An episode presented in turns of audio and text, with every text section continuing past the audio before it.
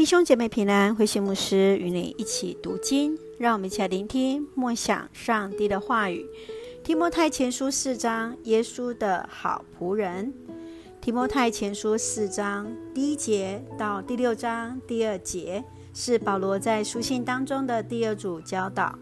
他先指责责备那教会当中错谬的教导，来勉励提摩太当以身作则，来成为信徒的榜样，当如何对待、处理以及教导教会当中不同的对象，包括老少的信徒、寡妇、长老和仆人。在第4章当中，在第6节到16节，保罗来提醒提摩太，身为基督耶稣的好仆人，需要忠心来教导，以敬虔为生活的目标，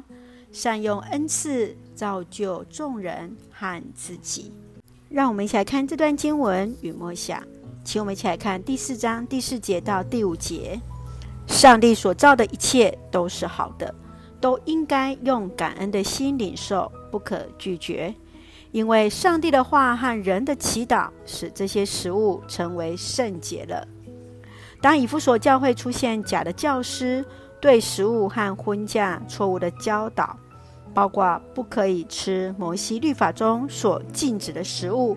并且用基督很快要再临鼓励单身、禁止婚嫁、专心等候主等。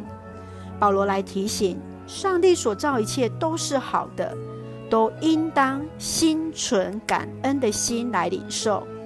对于婚姻，保罗认为这是上帝所赐，也希望当中年轻的寡妇能够趁着年轻的时候赶紧再嫁，来成为家庭的帮助。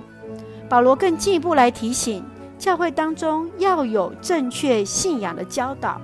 也要看重本身敬虔生活的操练，包含在言语、行为、爱心、信心和纯洁上，才能在信仰中更加成长。今天在不同的教会也对食物有不同的教导。弟兄姐妹，你对领受食物上面的教导当中，你认为有什么是要注意的呢？你如何操练自己的信仰生活？愿主来恩待我们，也赐福带领我们更加来认识主，在信仰当中不断的操练。让我们一起用提摩太前书4章12节来作为我们的金句：别让人小看你的年轻，